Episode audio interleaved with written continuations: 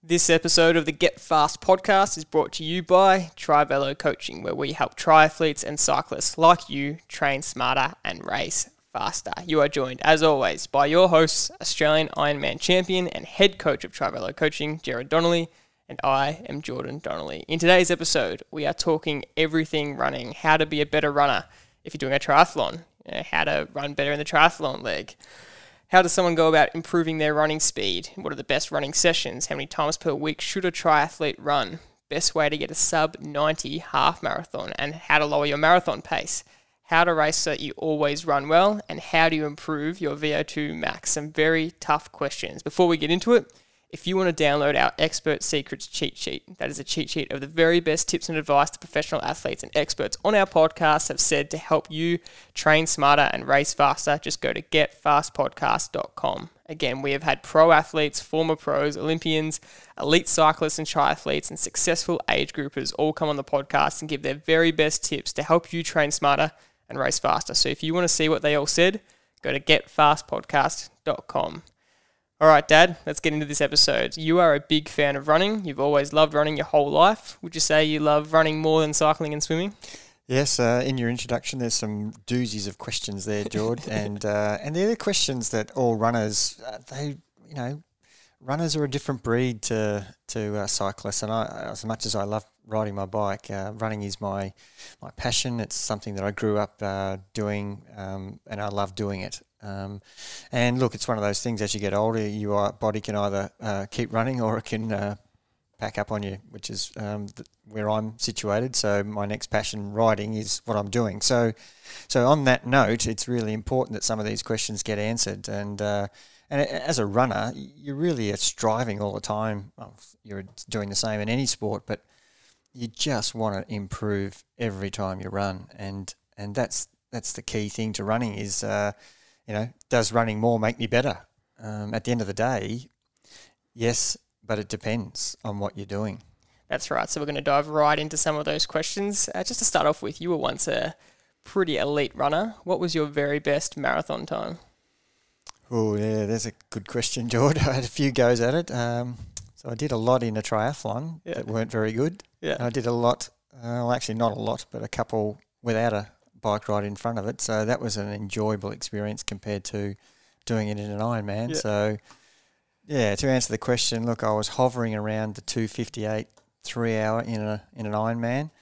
I always wondered what was I capable of doing fresh, and I had a few goes at it, and I let my ability and my ambition get confused a bit, and stuffed up a couple, um, which it's really good for the listeners to hear that because it really taught me some unbelievably valuable lessons in running planning, and you know the pace is is your pace, and you know there are only slight variations up and down uh, around that number. So, so I made some mistakes, but boy, when I nailed it, um, I was pretty happy with the result. And you know, the low two thirties is is uh, an achievement that I was really happy with. And if I could get uh, you know thirty minutes difference between doing it in an Ironman to to fresh, I was pretty happy with my Ironman. It made me think that the Ironman pace I was running was okay.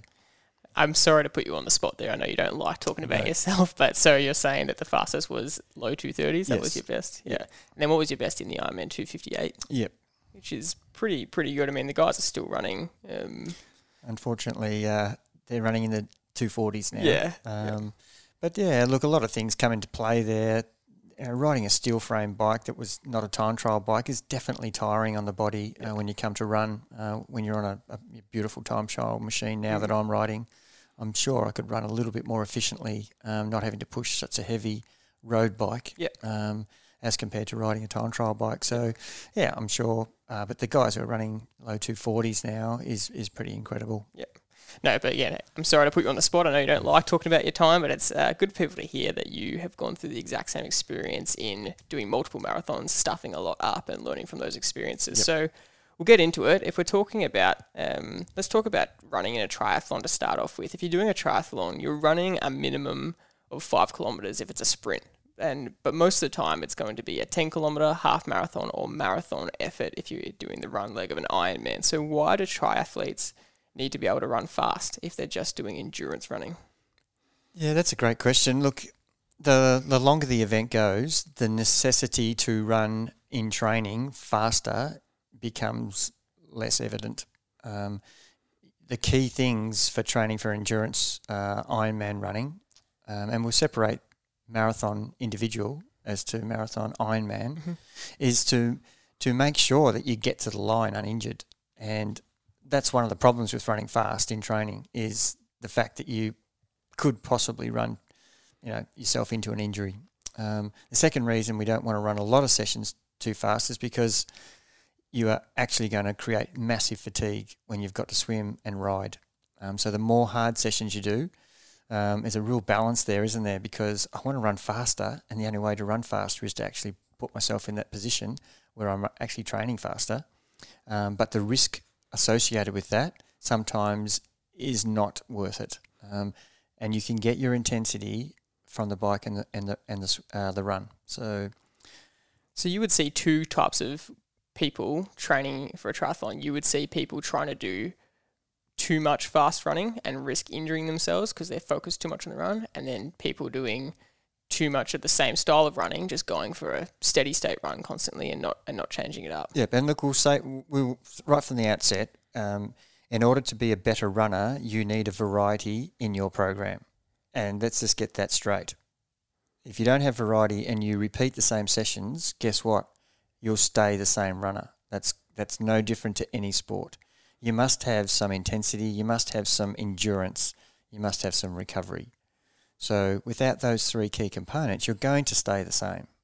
So where is that line then between you need to be able to run fast, you need to be doing some sessions with intensity, but not overdoing, especially for the age grouper who wants to perform well but isn't a pro athlete, so probably can't risk injury and overloading too much. Yeah, so it depends. Again, th- that word we use all the time. It d- does depend. Look, it depends on the if you're a specialist uh, sprint or Olympic distance, then you would have a little bit more intensity in your program if, compared to a, a seventy point three or full Ironman athlete. So they're they're the that's the first dependent, and the second thing is, um, are you uh, trying to d- do an age group victory or are you just a completion athlete? Um, trying to improve your time slightly. So, so that those two will depend on. Uh, third thing is, are you uh, prone to injury? Um, so that that does make a big decision in whether we plan to have some specific intensity in your program. If you break down every time that gets included, then unfortunately we have to exclude it. We've got to get you to the line. That's the key thing: is making sure that you're not injured. So, how does someone go about then improving their speed? Let's say that they, uh, let's say that they aren't too prone to injury, and um, obviously everyone will be prone to injury if they overload too much. Uh, but let's just say that they are aiming to improve themselves, whether that means they're going to be on the podium or not. They want to improve their performance. Um, how do they go about improving their running speed while not overloading, overloading so much that they're impacting their cycling and bike training as well as not risking injury. Okay, so the, the key thing that we push in our athletes is one session per week, uh, specifically devoted to progressively moving you through um, a block of training that's geared towards an, an A race where you progressively increase the intensity of that one session.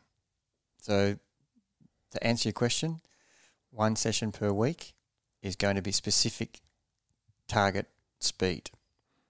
So, what are the other sessions?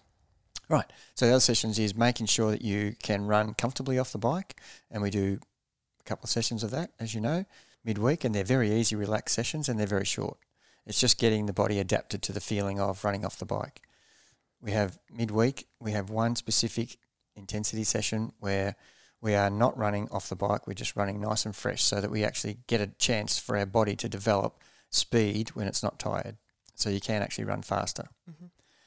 Um, the other sessions, obviously, to improve your speed are going to be how, how well and have you adapted to the, the training program, which is the fitness based session, which obviously is the endurance session. So um, we try and incorporate endurance with some strength. Uh, you can do both, uh, but that's the, the main thing we're trying to do is endurance uh, af- after a short ride and then um, endurance ride with a short run. So they're the other the other two sessions, which uh, are really key to improving your base fitness. And the base fitness allows you to run faster. So if you wanted to start a program and didn't include those other aspects, but you just want to run faster, you have the opportunity to do all those things we said at the start: break down, um, get injured, uh, get ill, um, get sick, get tired, fatigue. All these things are going to build up, and you're going to actually go worse. So, so you just can't start a program. And it's funny we talked about this with uh, with your brother Liam. Um, uh, enthusiasm and motivation to run fast straight away. I'm keen to run. I want to improve. Right, first session, some intervals. See how fast I can run, or see how long you have off after that first se- uh, session of intervals, just from muscle fatigue. And it's like the feeling when you go into the gym for the first time and you've done 100 push-ups and 100 sit-ups, and you might do that in your PE class, and then for three days you're sore and it's just not the way to go about it. You need to build that base first and progressively run faster towards the end of the event. But again, if you're just looking at a, an endurance event, there is a reason to run fast, and that's to improve your aerobic capacity at the end of a race. So you want to train in an endurance sport, you want to have some speed work in that endurance training session because at the back end of an Ironman in a triathlon, the stronger runner who has trained with some more speed will be able to last longer. So there's a, a, multitude of things I want to break down in that because that is really good advice, but there's so much in that. So you're talking about how to run well and sustain your speed over the course of the event, whether that's 10k, half marathon, marathon. You spoke then about endurance training with strength. What does that mean?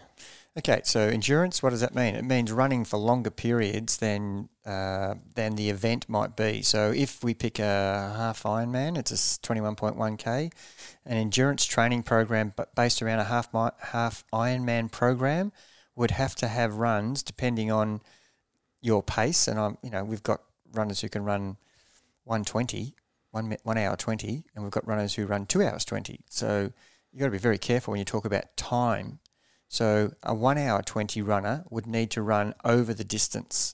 So he would need to be running endurance wise, you know, 25k to 30k for a half, uh, a half marathon in a, uh, a 70.3 event.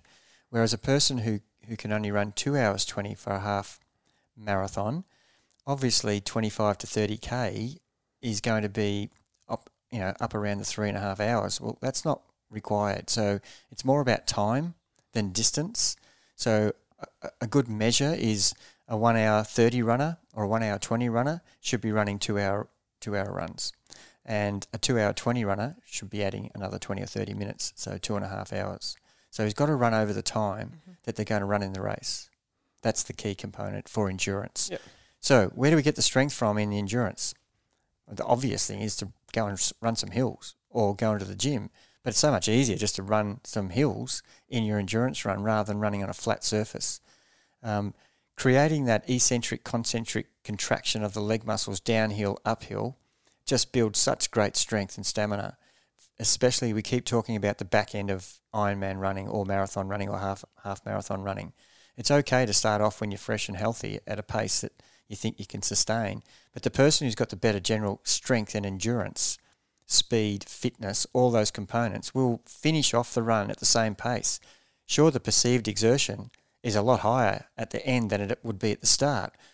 But with that strength and endurance and the other basic concepts we just talked about then, you will be able to finish off all the races the way you want to. But you have to do that strength training in the hills. You have to do that endurance running over the distance. You have to do that one speed session. You have to do those sessions off the bike. They're the key things. It's just not one thing in any program that's going to make the difference. So people who ask, how do I get faster? Do the endurance session, do the hill session, do the run off the bike, do the speed session. That's how you're going to build your fitness, which is going to give you a better aerobic capacity. And what are we what are we trying to do? We're trying to improve our aerobic capacity to run faster. So being fitter is going to make that pathway easier. So it's almost a bit of a best kept secret amongst the running community to do the endurance run up in the hills. Here in Victoria, we have the Dandenongs, which is the hub of on Sunday mornings. All the runners go there, but it's pretty foreign for a lot of other people to do that. So, what's the difference between getting strength from the hills and an endurance run and hill repeats? You know, because what's the intensity of the endurance and strength run? Yes. Well, the endurance and strength run, there is no intensity in it. We do have the fast finish run in our program, which is different to the endurance run. So we don't do the fast finish run every single week repeatedly in a program. We need to do that, you know, intermittently with, with just a normal endurance run with strength. So the fast finish run, you would not do as many hills in that run. You would try and make it similar to your race so that you're practicing what's going to happen in a race where you want to actually finish off nice and strong. And they're two different endurance sessions. One is an easy aerobic strength building long distance endurance run, which is the hill run. which is the hill run, and the other one is a fast finishing endurance run based around the similar time that you're going to race on, but you're trying to run progressively faster through that endurance run to be at race pace and then faster than it towards the end of the run. And and that is a real key difference between those two runs. So how does how does um, sorry the um, guy just dropped something at the front door and he was pointing at me through the window. Um, how does someone how does it actually work? Do they improve their speed by not just doing fast sessions? You've just spoken about. I just want to make this crystal clear to um, anyone listening. You've just spoken about you don't need to do more than one high intensity session. The other sessions are a brick session, endurance session. How how specifically does that actually improve someone's speed over the distance? And look, we're just again we're trying to cater for the general population here, and there will be runners who will develop so much better with another speed session in there. That that's just not one. But we're trying to be giving an overall program here. So so if you're capable of doing that and not potentially going to break down, then by all means you can add another one. But in my experience, it just doesn't work. Um, I have one percent of the athletes I coach who can handle two speed sessions, and I don't know the ratio, but getting them to the line is a problem.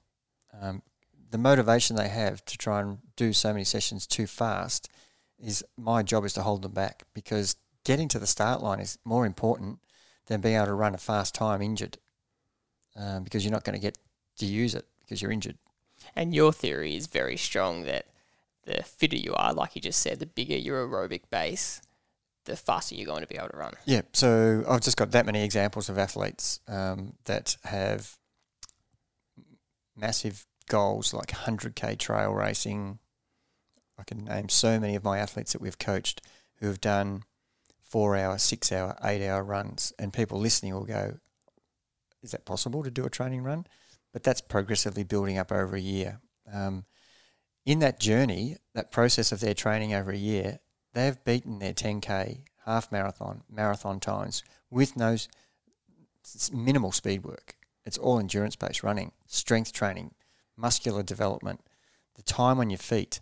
And when you go to run a really fast run, all of that strength and stamina that you've built up from all of that endurance training transfers beautifully because the fitness aerobic base that you've built built up, up over that long period, you just start ticking off PBs on all those shorter events. It just feels like a piece of cake to, to the body.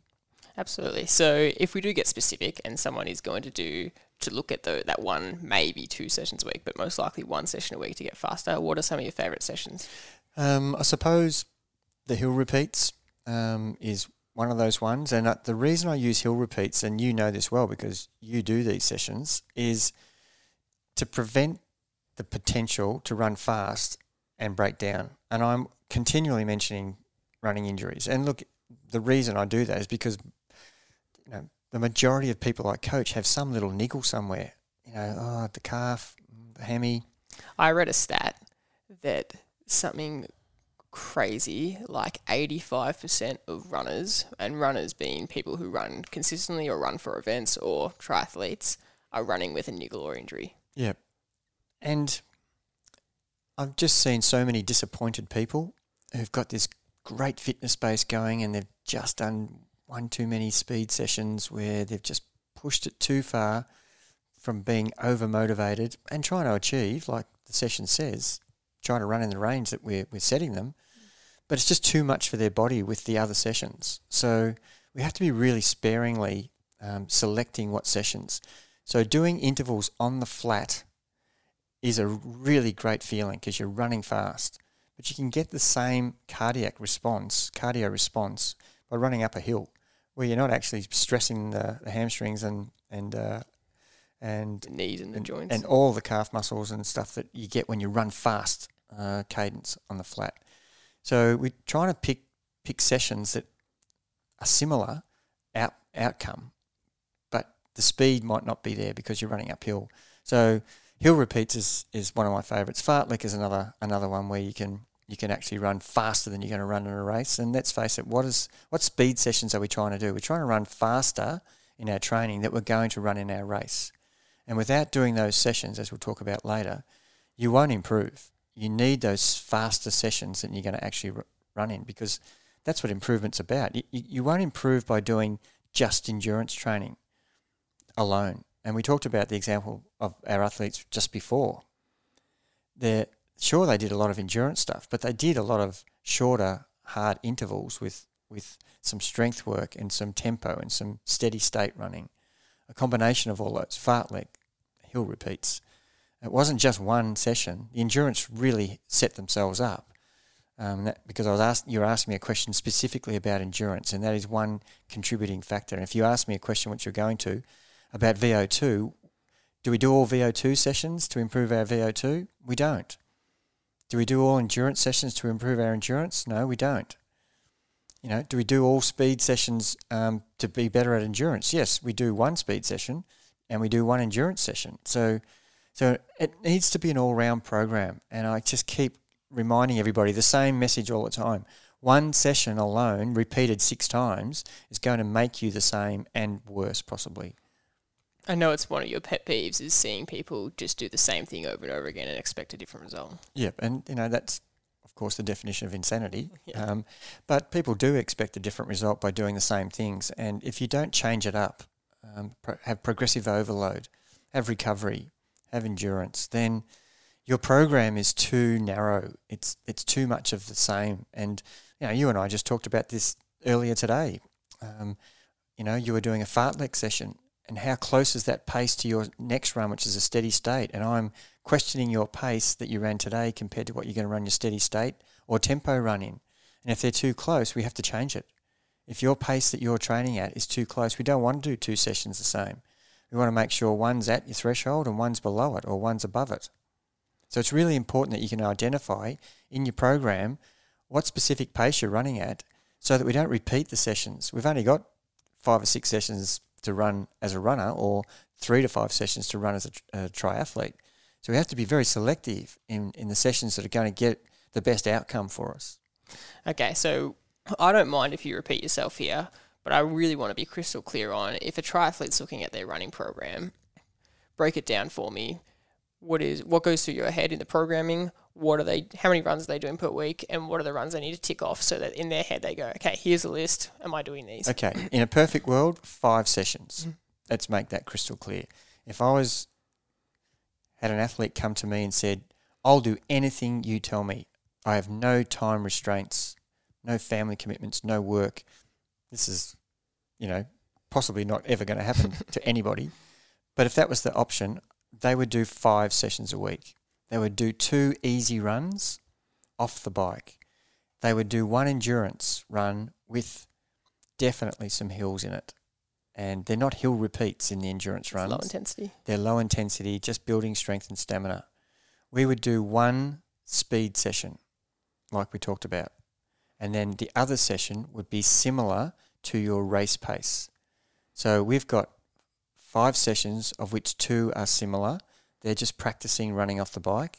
One, which is building our speed. One is building strength and endurance. And the other one is practicing running at your race pace.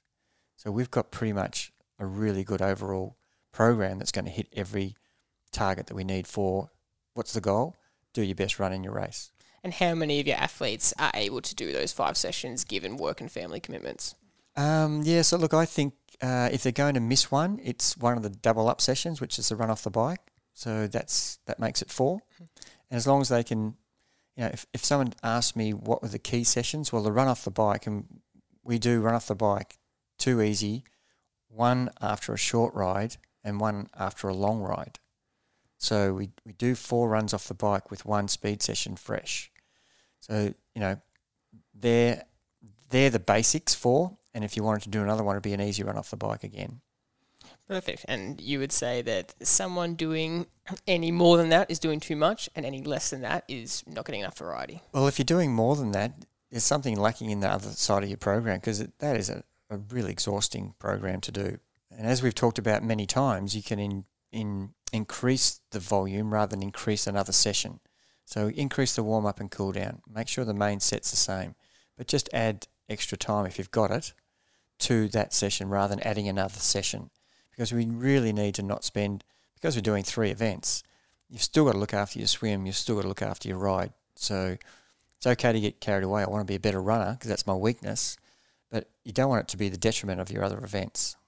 Perfect. That summarizes it very clearly. All right, let's go. Let's move on to um, running in its own right. Whether you're running a half marathon or marathon at the end of a triathlon compared to running a half marathon or marathon fresh, I do want to know the overall principles. I know they will differ, but the overall principles of people who are aiming to break their record, and there's a few people, and a few athletes especially, we have that are looking to break that 90 minute half marathon barrier. So whether you're you know a 135 or a 140 half marathoner trying to get down, or you're a um, two hour, what is your advice on someone trying to break that time barrier and it's like the four minute mile. You know, there's yep. certain times per event. Um, yep. well, we've got some good examples of that. And look, straight away, I have to say, if an athlete comes to me and his his or her best half marathon is two hours thirty, and they want to run one hour thirty, I have to be realistic.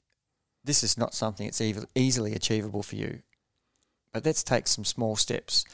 An example, uh, and we have talked about um, one of our athletes who's a marathon runner who came to me with a 325 PB and asked to break three hours. And my answer was the same. That's a long way from three hours.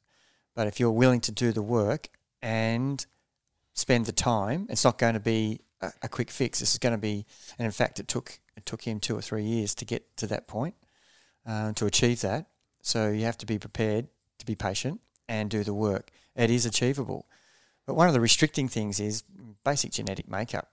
If if you're not capable, no matter how much training we do, and how do we do that? We, we measure your VO2 and your lactate threshold, and that will determine you know what your capabilities are. Um, there's lots of things that go into it as well. You know, can you afford to lose some weight, um, which will make you run faster, uh, makes you ride faster. Um, you know, so concentrating on your nutrition and the other one percent of things. But to answer the question, if someone's at a 140 and they're trying to get to 130, yes, it's so much more achievable. If they're at two hours and want to get to 130, then it's going to take longer. I'm not saying it's not achievable, but that's a call that I would make depending on looking at the athlete's history and are they a runner from a long time? are they brand new to running? So there is a lot of answers that have the word depends.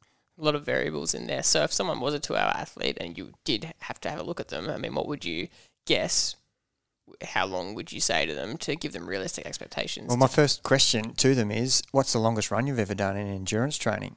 And they would say, generally, they would say, well, my, my race is the longest run, two hours. And I would say, wow, so you didn't do any over distance in your preparation? No, no, no. I did, you know, 90 minute runs, 100 minute runs. And that, that to me is the first alarm bell. So, so if we put them through a period of uh, building their endurance run from their, their long run, which is 130 to 140 to 145 to 150, two hours, 210, 220 over a period of six months, then I've got a much more realistic idea of how close I can get them to their goal. But we've, we've really got to see how they cope with the endurance run. And we're just not talking about one run here, we're talking about all our other training as well. Can they, can they uh, uphold their fitness and not get injured by increasing the endurance time and still do the other sessions. So let's say there's someone within realistic range. How do you get them to bring their times down? Um, it's it's so easy with the guy who's close because they only have to extend their endurance, uh, do some more strength work, build their stamina, do the hills, uh, you know, change up their speed a little bit, do more recovery, do more easier stuff because the guy who's pushing to go faster is generally running all his runs the same. So if we give him the variety, it's instantaneous improvement.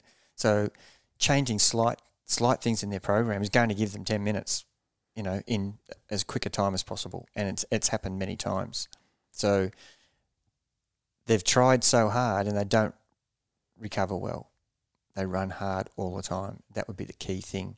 The person who's that close, who's already running a 140, I, I can guarantee if I take take away a couple of their intense sessions, they actually run better. It's very encouraging for someone in that position to Yeah. finally break one one hour thirty if that's a big goal. Yeah, three hour goal's the same. Yeah. Um, and certainly the, the three hour runners are doing a lot of runs at race pace all the time, whereas they don't need to. It just needs to be one of those runs, like we explained before. So what's your answer for them for breaking that one thirty? Break back off the intensity, increase your endurance run. In, improve more recovery running. So implement that into your runs. So take one of your intense runs out and make it a recovery run. Don't back off the intensity in the intense run. Keep that going and strive for better intensity. Improve your endurance, and I'd find out where their endurance is, but make sure I understand their fitness level, because a lot of people think it's okay just to just to run fast and short in their whole program, and that will make them a faster runner. But at the end of the day, it won't. It'll make them the same runner. You would have to meet resistance with that to tell someone to back it off, Yep. and they go, "No way, I'm so close." Yeah, it, it's it's a great discussion. Um, but you know, my answer to most people is, you've come to me because you've been unable to improve to get to your goal. So if you're willing to trust me 100%, and I still can't get you to achieve that goal, then sure, the system hasn't worked. But I haven't had that. The immediate impact is incredible, but they have to follow the program 100% and not do a version of it. I love that. That's perfect. So let's talk about race planning. How you're very big on race planning across all events. How does someone set up their run so that they run well? And how do you come into the run leg or your running race and set it up so that you run well? Yeah, there's there's so many examples of uh, of people who've had a great race plan based on their race data, their training data, and all the information we've collected through their period of their preparation. So it's no different to doing an exam. You have all the study, you do some final pre-exam tests, go into the exam really confident. You do all this training, you know what your best 10k is, what your best 5k is, what your best half marathon is. All of these times you've got your average heart rate, you've got your average pace. Come race day, you just have to execute those times. And if, if we've got a 10k PB and you're running a half marathon, you know, we can work that out in the race plan. What is your pace that you can achieve? And this is your range to run at. And if you want this time, run through these kilometre markers at this pace and come home strong. That will achieve. We know from history that all of the world record marathon times have been run as a negative split. They've never been run and won by running faster at the start. And Kipchoge proved that again. He's done it three times now, where his world record that his his new world record that he set three times has come from negative split. It might be 20 seconds faster, but it's still holding the pace and then adding to it. So you're not afraid of people overlooking at their watch to keep them on pace. No, I don't want them to be every third or fourth step looking, looking. No, you don't need that. You need to be able to train with some feel about the pace. And that's why we do that one specific race pace session in our training. And we also would throw in some races pre their A race. So you need to get to feel what the pace is for. Let's just use an example. If you're if you're a five minute K runner, and you know we're we're set off in a in a 10k uh, training run, and the, the pace we're trying to set is 5:30, then you know get the feel of the first couple of uh, kilometers, and then try and practice running 5:30 and just checking when you, you hear the buzzer go for each k, and it tells you oh 5:24, and of course the undulations of the course might change that, but if you're running on a flat a flat course where, where you you might be doing that session on, it's really easy to measure. But feel the pace and get used to that. So we don't want people checking too much, but we want people to know that they're getting the im- information back that's accurate. And most importantly, not do the first half too hard and then Yeah, and then look, that's what the watch is for. It, it's it's principally there for the first two or three k's is to stop you if your pace for the race is going to be five minute k pace and you run the first three k at 430, 440, 450, you've pretty much done your race. You know, you've you've ridden you've run way too fast. So you know, after the first two of 200, 500 meters, and one of the little tips I do for our athletes is I tell them to go and find the 500 meter mark in their warm up a lamp post, some sort of marker where they can quickly get a 500 meter check. And they look down if their if their pace is five minute k pace and they're doing 405, it's like whoa, let's just back right off here, and you've only wasted 500 meters. Then you can check it at the 1k and it's gone back up to to 450, and you still need to slow down because obviously you're fresh, Mm. so it feels easy as compared to running five minute k pace at the 20 minute at the 20k marker will feel like the hardest K you've ever run. So, so you've got to respect the number. So running running a race to pace is something that's so simple, yet people make it so difficult. Um, it's obvious. This is your pace. Run to it. I can't make it more simpler than that. This is your pace, Jordan. Can you execute it? That's your job. I've given you the data from your training. Now you go and execute it. But I felt so good early. Well, that's just not an answer I want to hear when you've totally stuffed your, your final race. You know, you've run the first 5K at 430 pace. When you're using the 5K example here, five minute K pace. five minute K pace. So you've run your first 5K at 430 and you've run your last in a 10K, your last 5K at 530. Uh, that's just not an enjoyable experience. And but I felt so good. Well, I don't I don't accept that answer. You're in charge of execution. That's all you had to do for the day. One job, execute your time. Check after 500 meters if you're on target. Check after a K and check every K after. It's not that difficult. Mm. You can slow down, but you can't speed up Mm. as you know, it is very difficult to Tec- speed up. Technically, if you ran 430, then 530, you'd average five minute, but you probably wouldn't be able to average 530 if you blow yourself up that much. But in a in a race, our goal is to run 455, Mm. not run five. We already know we, We can run five. PB, yeah. That's right. Our goal is to improve. So we want to be running at the end faster. And how good a feeling is it when everybody's doing the slow run at the end, the slow shuffle we call it, and you're flying past, but you're actually not changing your pace. You're just slightly changing your pace. But because they're running so slow, you feel like you're a million dollars and you're running at a pace that's just and you know flying compared to everybody else. And and you're getting compliments going oh way to go you know good running Mm. while they're dying. So so planning a race is is really simple. And we base it on the, the time trials that we set you. So we know those um, those goals that we've set and they're the times we use Unfortunately, it's not like cycling where you can kind of get away with slipstreaming or drafting, or you can get away with undulations to drop your power, that kind of thing. Like you just said before, here's your pace, you have to run it. Yep. You have to execute it. And look, you can have the obvious thing that we're talking about time trial improvement in running here. We're not talking about racing against age group victories or running to win the race. This is for an improvement in your Mhm. PB. So if, if we're talking about running to win the race or running to win your age group and you know your opposition, that's a whole new discussion because if they're running slightly faster, your opposition who you want to beat is running slightly faster than you, you've got to make a decision. Is that my race pace or should I stick with mine? And that you they might not have a race plan at all. They might be just running to feel and slowly get worse. And you've experienced that in the park runs where you line up and you don't know the guy beside you, he bolts out of the start gun and after a K he looks a million dollars and you chase him because you want to win the race. Yet at the 4K mark, he's now running 40 seconds slower, but you've blown up as well by running too fast. So that's a decision you need to make. And I'm happy to discuss those things with the person who wants to race as against the person who's just trying to do a PB.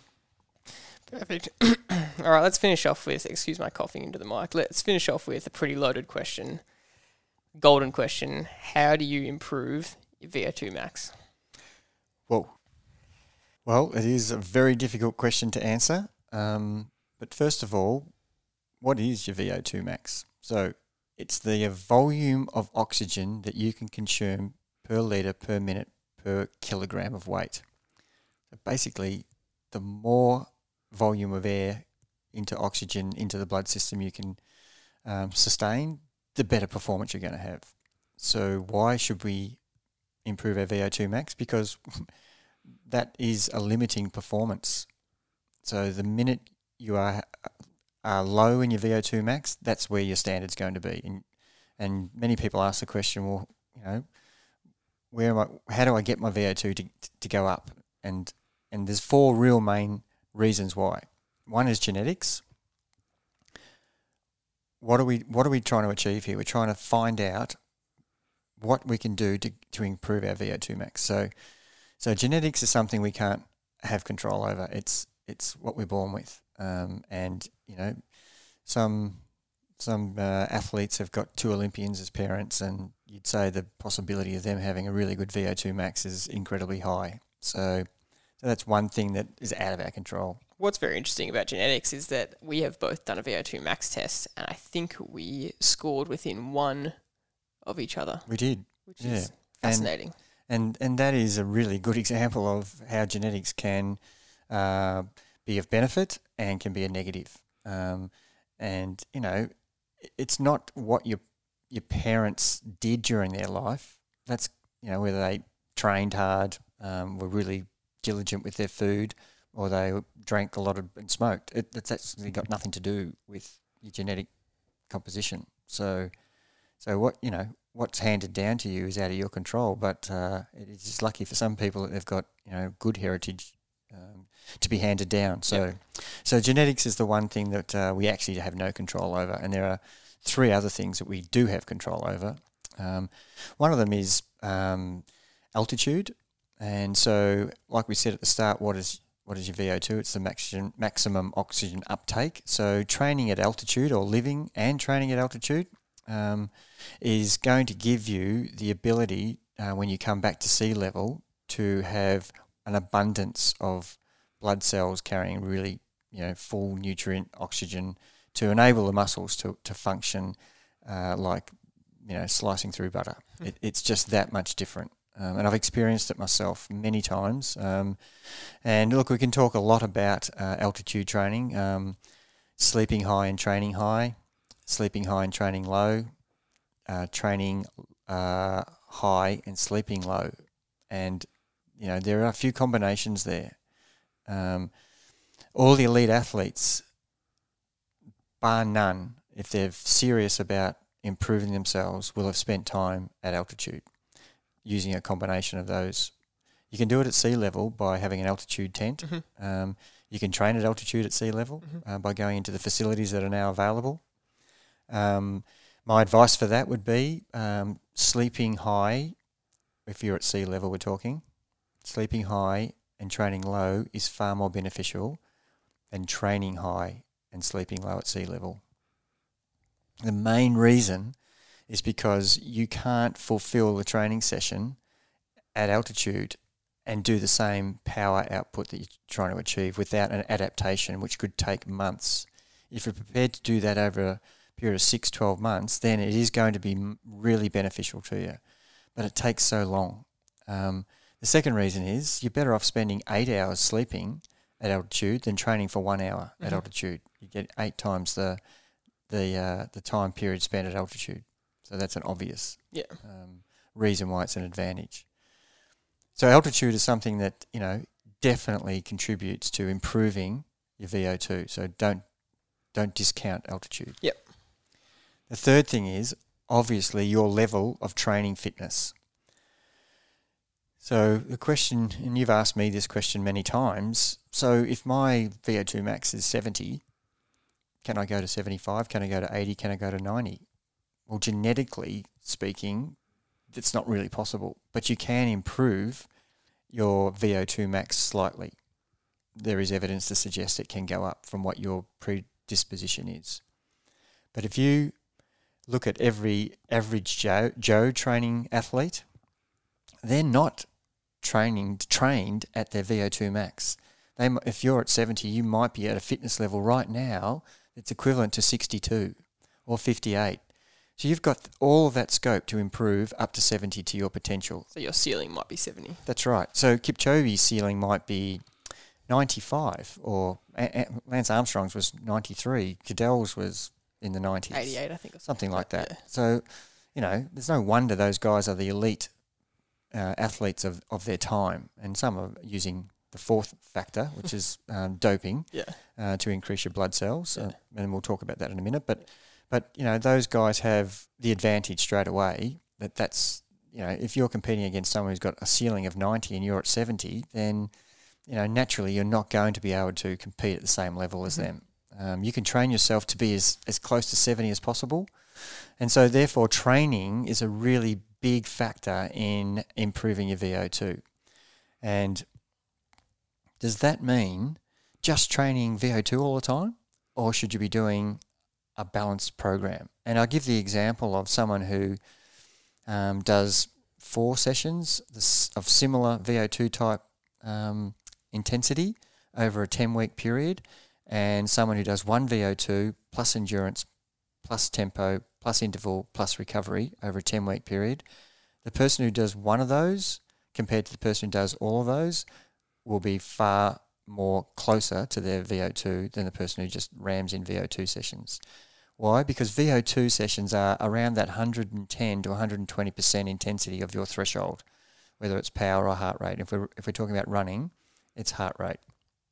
So if you spend all that time, four times, five times a week in your training sessions at that same intensity, you're going to get there very quickly. You're going to get to what what your capabilities are very quickly, and it might not be 70, 70 uh, a rating of VO2 of 70. You might start at 62, and you might get it up to 63 by going straight to VO2 sessions. But you've got the graph where you're going straight to VO2 and then you're training VO2 the whole time. It might be slightly increasing, and then all of a sudden, because these efforts are three minutes to two minutes long, after a period of you know, 15 or 20 of these sessions in a row, you are getting extremely tired because there's no recovery. You're not doing any endurance to, to give yourself a base. And you're just getting tighter and tighter because they're the same hard, intense sessions. And we do this in our program. We do four by three minute efforts, five by three, six by three over a period of three weeks in our block. And that's very specific VO2 at 110 to 120%. It's unsustainable after three weeks of doing one of those sessions each week. So imagine doing four per week of those sessions. You are just going to run yourself into the ground.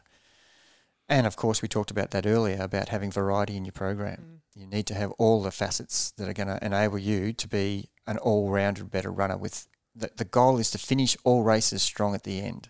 And if you haven't got that endurance, and we've talked about that at the end, you're not going to finish races off well. So the two examples we're giving, we want the person who's who's actually uh, recovering from the VO2 sessions and implementing other intensities. They're going to be the better athlete, and they're going to get closer to their 70 than the. And if they both started at 62, then the person who started at 62, he might go to 63, then fall on a heap and end up at, you know, not training or, or over over uh, injured or tired, fatigue. It's counterintuitive, isn't it, that to increase your VO2 max, the thing we have the most control over is training. The most specific VO2 max session is a VO2 max session of three minute efforts, like you're saying, at a specific intensity of 110 to 120%. So logically, you would say, well, the more I do of that, the better I'm going to go. But like you're saying, if you take two athletes, one does just those sessions and one does a variety, what the variety person will smash them. That's right. And the graph for the person who's got a well balanced, he might start here. Like we said, the other person starts right at VO2, and he's going to gradually improve himself and pass the other graph at some point down the track at 10 weeks and be in a much better position to race properly because he's trained properly. He's got, he's got everything in line the recovery, the fatigue, it's in control um, so that he can actually and don't misinterpret what a VO2 session is. It is a killer.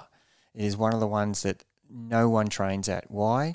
It's that damn hard that you think, oh my God, four by three minute efforts. And on paper, it looks like I can do that.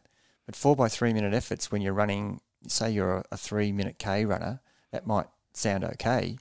But you're trying to run that at 230 pace, you know, 240 pace. Yeah, It's, it's 110, 120 it's near Yeah. impossible yeah, um, to sustain that. Yeah. Um, and you know, the rest ratio is you know one to one, Mm. and that we want to make sure that you're doing the effort and get the recovery, Mm. and that's a key factor in the Yeah. VO2 session. So it is a really key session, Yeah. But it is so damn hard Yeah. that most people, you know, they almost want to sell their running shoes. Oh, VO2 blocks coming up. Yeah. And if anyone's done any of those sessions, you know that um, no matter what rest period you have, whether it's the exact same or more, when you're running at that intensity of 110 to 120%, the extra minute or the extra two minutes doesn't help. You just, you've got so much lactic in your legs. That's right, and that's what you're trying to do. You're trying to build the lactate uh, to a certain level, and then repeat it from that level where it's dropped a slight. So if the lactate looks like this after the first effort, it drops from recovery. It doesn't go back to here. It starts here, and then that's the next effort and a little bit of recovery. And all the time, you're running the last four or fifth or sixth effort where you are really struggling to finish the three minutes because the lactate is so high. And that's the key to that session. Yeah. So three ways you can um, improve your VO2 max, your genetics, pretty much out of control, altitude in control, depending on your availability, training definitely in your control, and then cheating, which is illegal and we would not recommend. There's no point in discussing that. yeah, absolutely. But look, there's other reas other ways that you can do the one percenters that we've always talked about. You know, they're not directly related to improving your VO2, but if you've got, you know, really good sleep patterns going, you've got really good uh, stretching and core and flexibility, um, yoga, Nutrition, yeah. nutrition, um, you know, massage. If you've got all those things going, they all do contribute in the long run to improving your general fitness. And remember, we said one of the key factors is improving your fitness level will improve your VO2. So, so it's just not specific to one training VO2 session. It's an all-encompassing um, approach where the the actual process of doing all those things will contribute. So to be clear on your um, your ceiling of potential versus your ability, um, someone who is untrained probably has a lot more poten- potential to get to. They might be untrained and at 40 or 45 or 50, and they, they actually could get to 60 or 70 if they really trained properly, depending on their genetics. We don't know. Whereas a well trained person at 60 or 65 still might be able to go up, but we don't know how much, and that might just be limited by the genetics. Well, we do we do know to a certain point how much by testing. Yeah. Um. So so we, we what you're saying is absolutely correct. The person who's who's definitely untrained and comes in as a novice has so much more potential to improve, and we know that without even talking about VO2. Their their general fitness improves, their weight drops, their well-being improves. So all those things contribute, but at the same time, VO2 is going along with for the journey. Um, so so they're getting a lot more uh, reward for their effort. The person who's well trained but isn't at the ceiling yet, they're not quite got the fitness. And we get lots of athletes who come to us who are really good athletes, and they're still not right at their ceiling. So it's a, it's a real challenge for us to get that extra bit out of them, um, and they can they can achieve it by doing the balance program that we're providing. Um, as long as you know they're not so motivated that they're doing you know this all of the sessions like we talked about at the same level. they're overdoing it. Yeah. Yeah. Yeah. So if you look at the pro athletes, they're probably the closest people to their performing in line with their capability. Yep. You know, Kipchoge is his VO2 max might be 90 and he's performing at 90 all the time. He's able to hold that. Yeah, but how is how is his fitness uh, contributing to to the VO two and to the race? There are two things there. So he's trained so well that he's at the top of his game. He's you know in history will tell he's probably the best marathon runner you know for hundred years, um, for forever at the moment. Um, who knows what's going to happen in the future? The two hour mark could be broken like the four minute mile was broken, and now there's you know Thousands of thousands of people who've achieved it um, and broken it by 10 seconds. Mm. So um, who knows what's going to happen? But it's hard to imagine that uh, people could be, you know, knocking off the two minute, the two hour marathon at a regular um, interval. But he certainly has got um, a good genetic disposition, but he has trained himself so well, so process driven, so motivated that he is at the top of his VO2 and he can sustain the back end of races. And you, anybody who watched witnessed his world record and he's done it, you know, in races that are not contrived like it was for for his uh, world record attempt, but he's done it in his previous two world record attempts where he was just negative splitting the last uh, last half of the marathon. And you know, as we've said many times, uh, history tells us that the world records in marathon have all been done in the last 50 years with a negative split. Um, whether it's 10 seconds or 30 seconds, it's still running the second half faster than the first half. And that is the way to execute your run. And you, if you don't have your training and fitness level at its premium, and we're calling VO2 at the moment our premium uh, ceiling, then you can't sustain that. So he must have himself at every ounce that he can get out of himself is is at that point now. So based on that, you would say that improving your VO2 is desirable, but it's not the be all and end all. It's it's your ability to perform well and hold that performance over an endurance effort. Yeah, and, look, as I said, the VO2 will come along for the journey. Mm. Um, as you improve everything about your training and racing, your VO2 is coming along improving. Um, you can turn it both ways if you want. VO2 is my goal, or the race mm. win is my goal.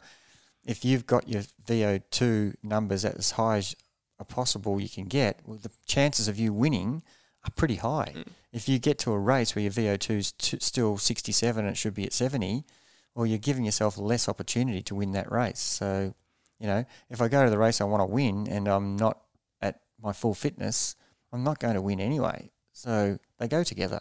And it's probably less relevant unless you are testing yourself frequently with proper lab tests. Yep. You know, our Garmin's give yep. us an indication, but they're not very accurate. Yeah, but look, there's a couple of reasons why you know people are so intent on testing VO2 because it is a predictor of performance. So, you know, we talked about the the uh, Olympics in the 80s and 90s uh, when the the countries from the Iron Curtain, so to speak, they were testing uh, athletes to see what their genetic VO2 was, and anybody who was in the 40s, 50s discounted immediately for swimming, riding, running, anything that had an aerobic capacity aspect to it. Um, and the people who were in the 80s and 90s, they're the ones they were concentrating on improve and, and grabbing and training. Um, so that's a really good reason for people to test VO2. Is it's a it's a predictor of someone's ability, mm. what their capabilities are. You, you're not going to take someone who's got a, a VO2 max of 50 and make them an Olympian. It's it's it's highly unlikely that that's going to be um, an outcome. Yep. And having said that, you know, mine's around 70, yet I qualified for the Australian triathlon team at the Commonwealth Games. So, you know, you can perform at the elite level. You can perform at the elite level. Yeah. No, that's great. That's a great way to finish off. Um, is there any any more advice you'd want to give out to runners thinking about their VO2 max, or just everything we've spoken about in general? I think I think the VO2 max definitely highlights the fact that if you are concentrating on one aspect of your training at the detriment of the others, then you will not succeed. You you need to have a well balanced program, and that that is something we repeat time and time again. Um, you will improve your endurance by having a well balanced program, not by running long, slow runs every day. By running one long, long, slow run, you'll improve your threshold running by doing one threshold session and having the other sessions. You'll improve your VO2 max by having one. You'll be less fatigued by having more recovery. So that's the message I'm taking to everybody, to anybody I coach is don't come to me so motivated and so pumped up that I want to do all these hard sessions because it's going to be to the detriment of your outcome. You're, you're going to not be where you should be. You're going to be the same athlete. You're going to be at a level that stays the same and eventually it will deteriorate. Right, so that's it for today's running podcast episode. Thanks very much for listening. If you enjoyed this podcast, please go and leave us a review. Leave us a review on whatever podcasting app you're listening on, or go to iTunes and leave us a review because it really does help us. If you know of any other triathletes or cyclists that have liked the podcast or that would like the podcast, please send it to them, share it around. It really does help us. And again, if you want to get our expert secrets cheat sheet of the best advice all the pro athletes all the former pro athletes, Olympians that have come onto our podcast have given, uh, you can go to getfastpodcast.com. That's getfastpodcast.com. Thank you very much for listening, and we'll see you next time.